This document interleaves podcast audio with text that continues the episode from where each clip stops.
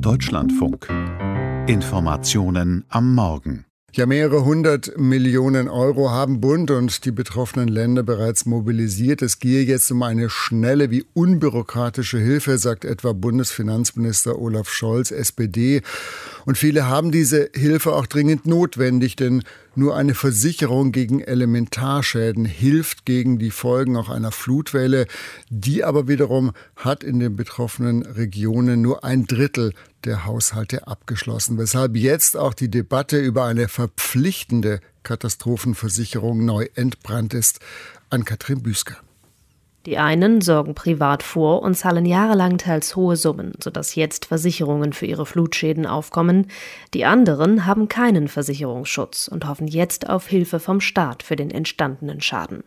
Die sie auch bekommen, das machte in dieser Woche Innenminister Horst Seehofer klar. Dafür zahlen die Leute ja Steuern, dass ihnen auch in außergewöhnlichen Situationen geholfen wird.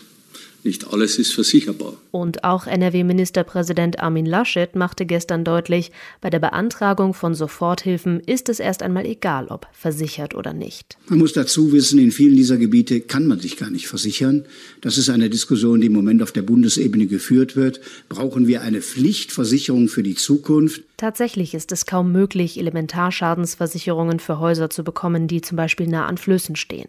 Nach Angaben des Gesamtverbandes der deutschen Versicherungsgesellschaft haben nur 46 Prozent der Hausbesitzerinnen und Hausbesitzer eine Elementarschadenversicherung, die auch Hochwasser mit abdeckt. Die Schäden aus den Fluten in Nordrhein-Westfalen und Rheinland-Pfalz schätzt der GDV bislang auf bis zu 5 Milliarden Euro. Eine Versicherungspflicht lehnte GDV-Fachbereichsleiter Oliver Hauner im Fernsehsender Phoenix ab. Denn wenn Sie nur dieses Instrument haben, einfach alles versichert ist, wo ist dann noch der Anreiz, in Prävention zu investieren? Hier sieht Hauner noch viel Nachbesserungsbedarf. Diese einfach mit einer Versicherung zudecken, dann steigen die Schäden und am Ende des Tages werden die Versicherungsnehmer die Prämien nicht mehr bezahlen können und möglicherweise auch die Versicherer die Schäden insgesamt nicht mehr tragen können. Die Münchner Ökonomin Monika Schnitzer hingegen hält eine Versicherungspflicht für sinnvoll, wenn man verhindern wolle, dass manche auf eine solche Versicherung verzichteten, im Vertrauen darauf, im Katastrophenfall Hilfe durch den Staat zu erhalten, so Schnitzer gegenüber der Wirtschaftswoche. Aus Sicht des Verbraucherzentrale Bundesverbandes wäre eine Pflicht ein zu großer Eingriff in die Grundrechte. Verbandsvorstand Klaus Müller sprach sich für ein gesetzlich verankertes Prinzip der Allgefahrendeckung aus.